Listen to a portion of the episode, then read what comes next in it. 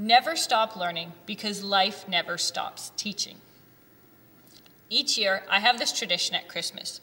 I take a puzzle, a lot of times a Christmas puzzle, throw it on the table, sometimes literally throw, and uh, pop on a Christmas movie or just whatever movie's new then.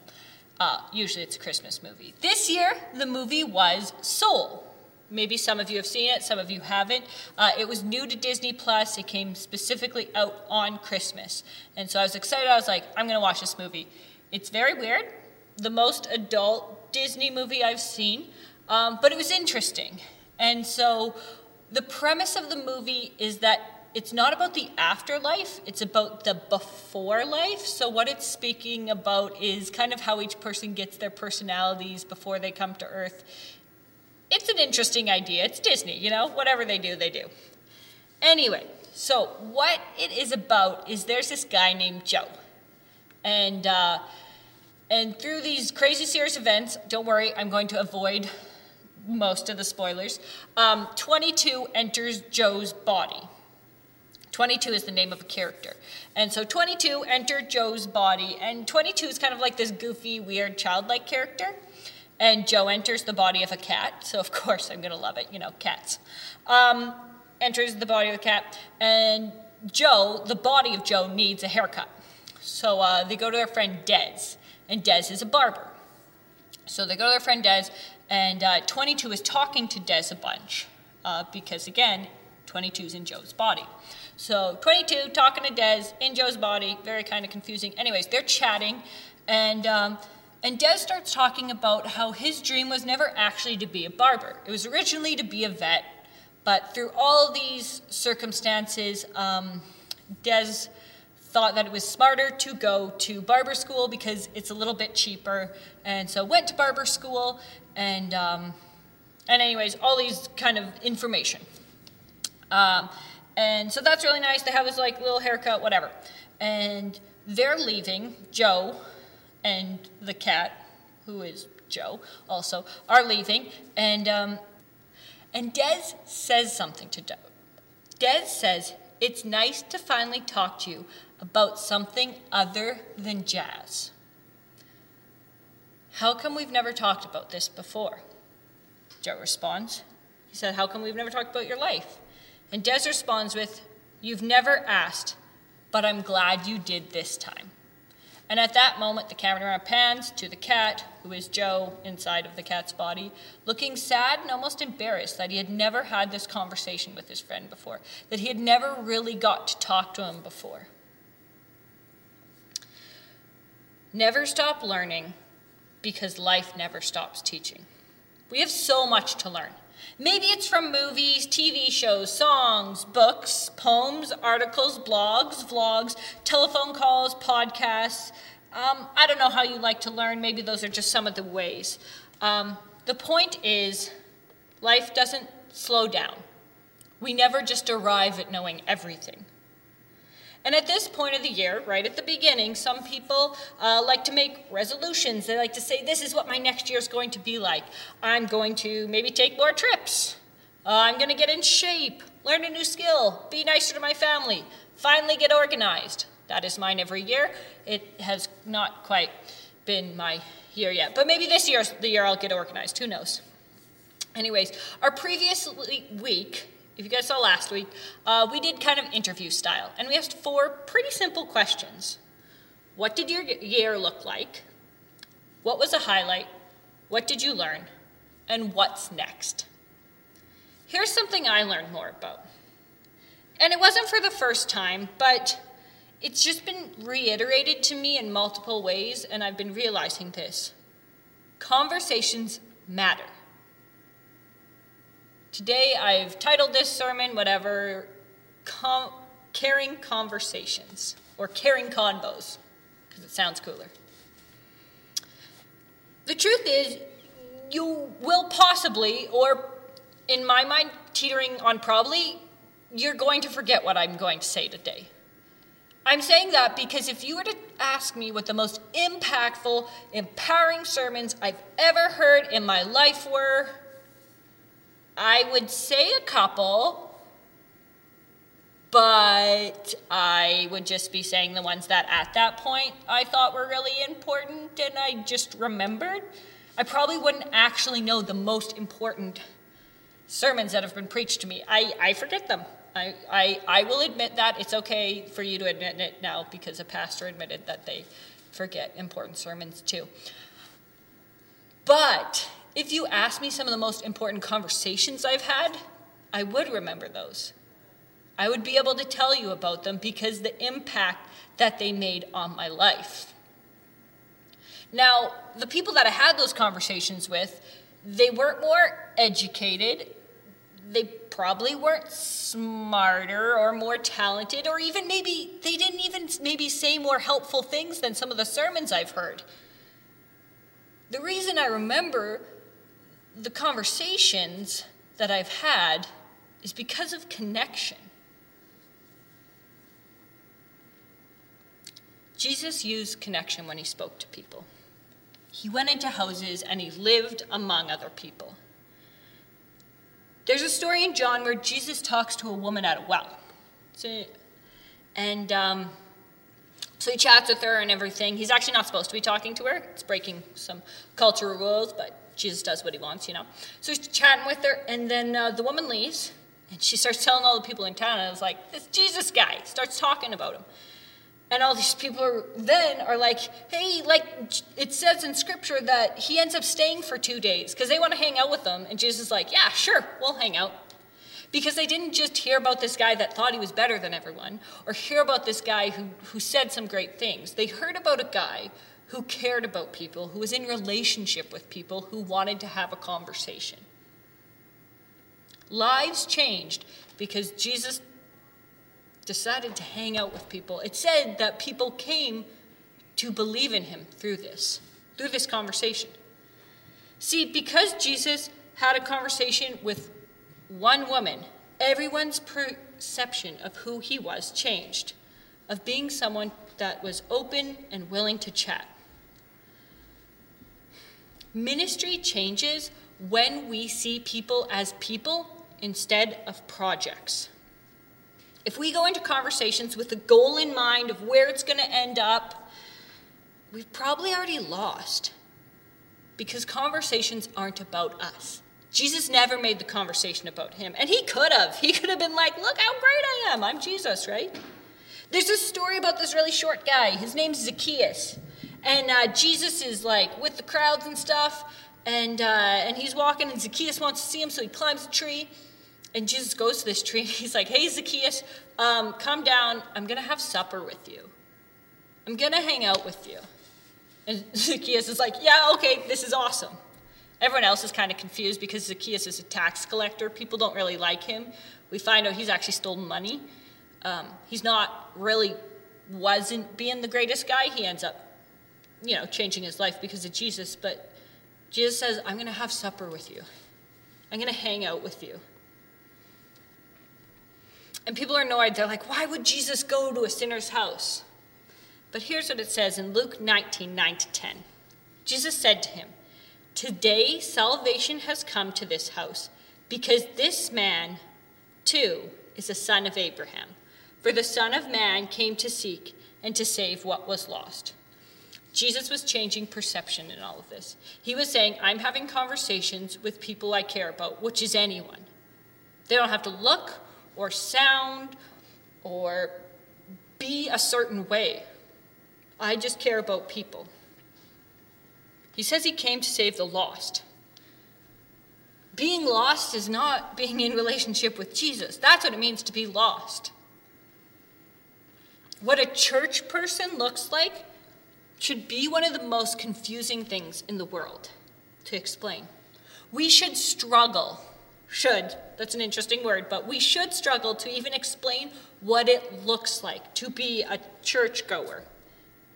Because when Jesus came to earth, what he was doing is breaking all barriers, because they had this thought of what a good person or what a church person would have been. But it doesn't matter what you look like, it doesn't matter how you talk. Jesus says, I'm for everyone. Anyone, come to me.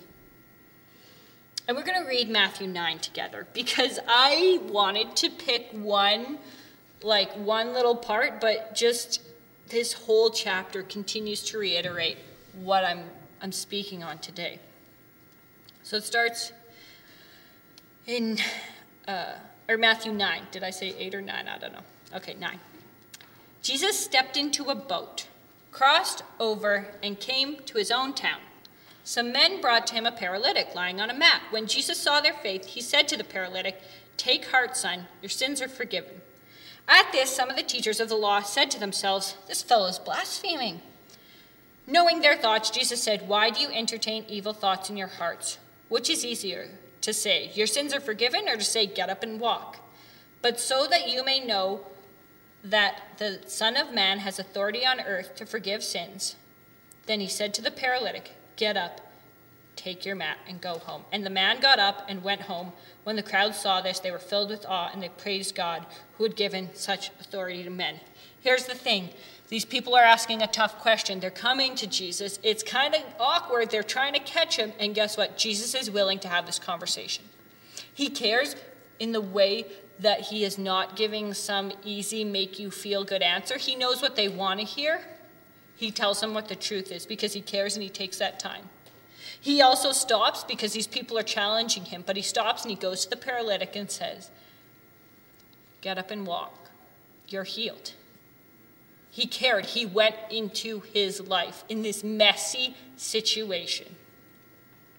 Next is the calling of Matthew. As Jesus went on from there, he saw a man named Matthew sitting at the tax collector's booth. Follow me, he told him, and Matthew got up and followed him.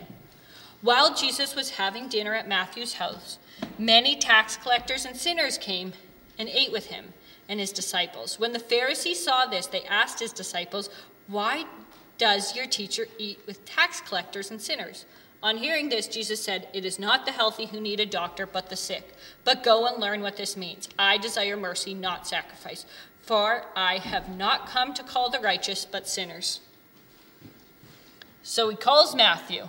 Again, a guy that people would not have thought would be one of the disciples. He's a tax collector. He's not, you know, what's seen as the good guy. So then it says Jesus was having dinner at Matthew. So we're like, oh yeah, he's having dinner at his friend's house with many tax collectors and sinners. Jesus hanging out with people that it wouldn't have looked good. If Jesus had Instagram, he takes a picture with who he's eating with. People are like, oh my goodness, why were you hanging out with that guy? What were you doing?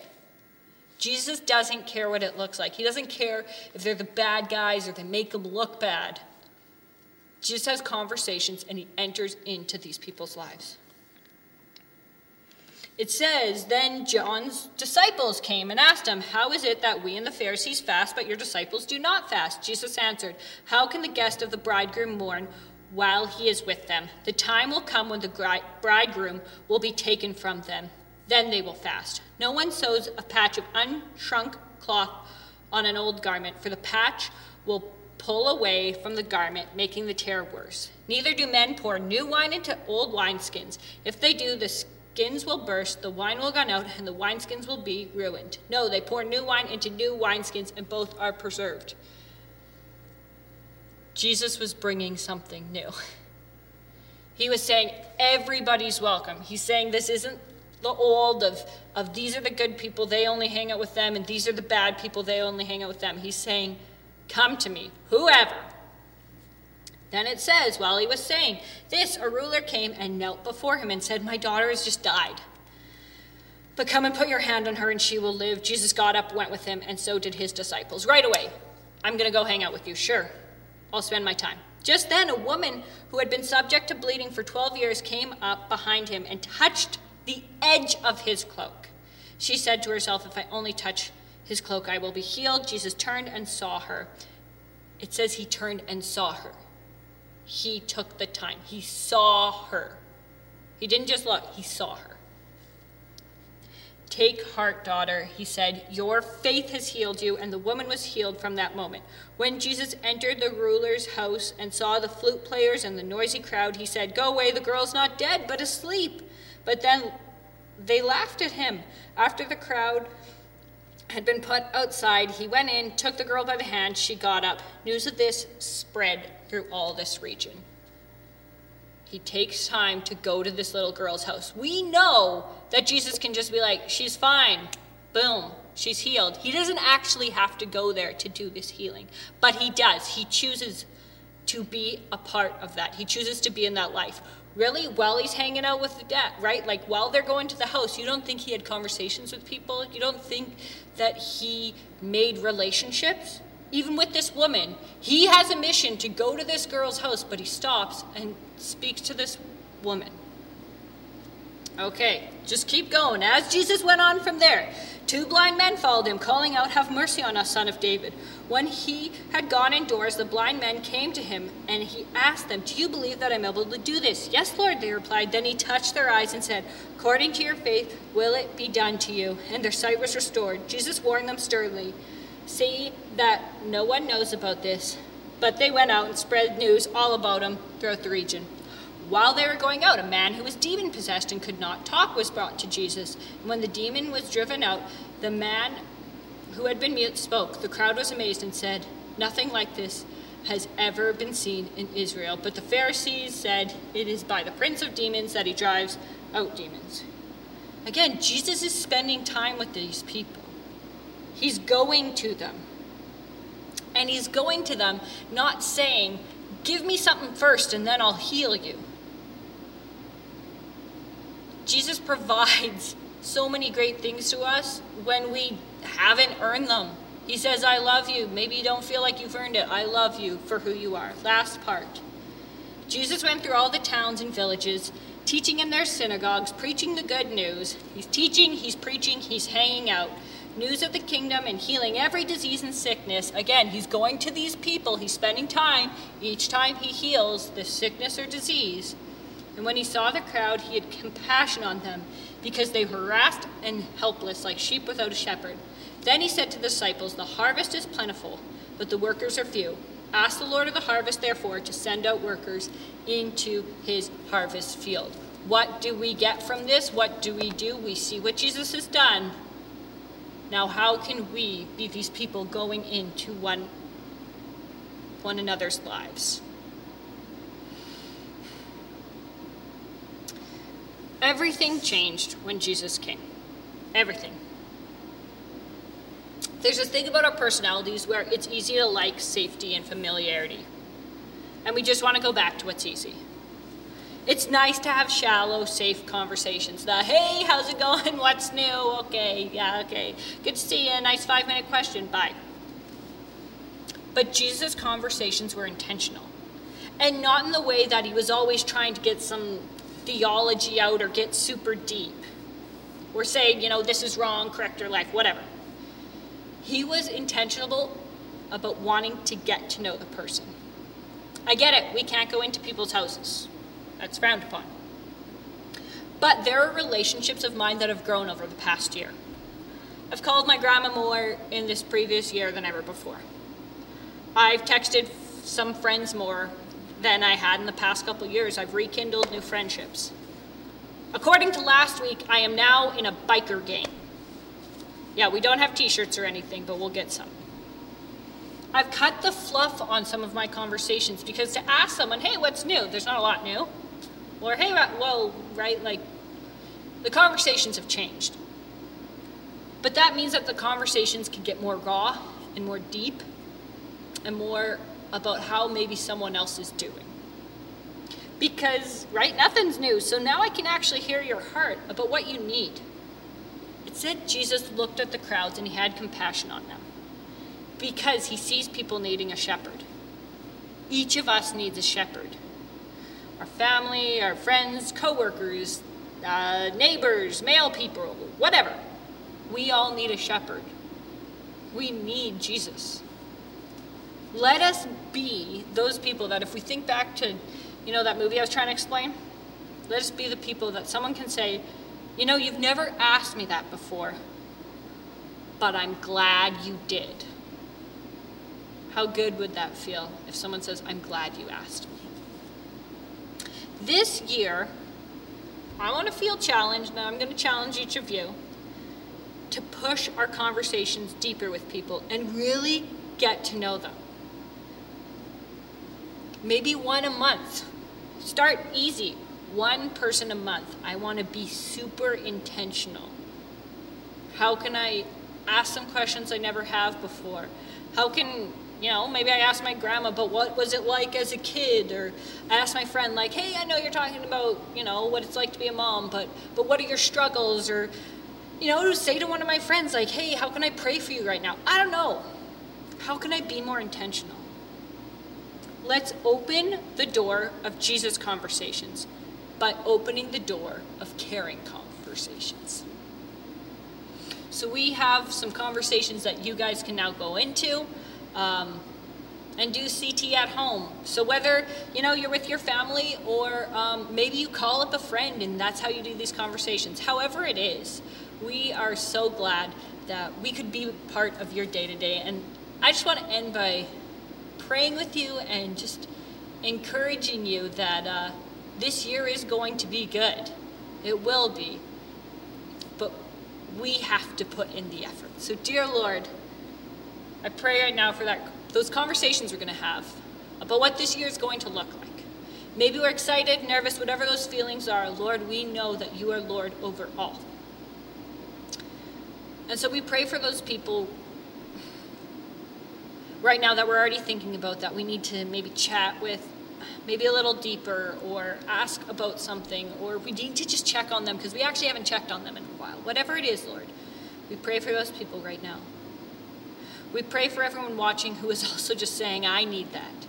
I need someone to ask me how I am. We pray that as a community, each one of us can be stirred to just know who needs that. God, we know that that being in relationship with you fills us so much and being in community fills us so much. We thank you, God, that you are in all of this, and we thank you that you are guiding us in this next year. God, we just pray um, for safety, for health, and to hear what your Spirit has for us. Thank you for who you are, God, and let 2021 be a year to never forget because of the good things that you will do. Amen. See you next week.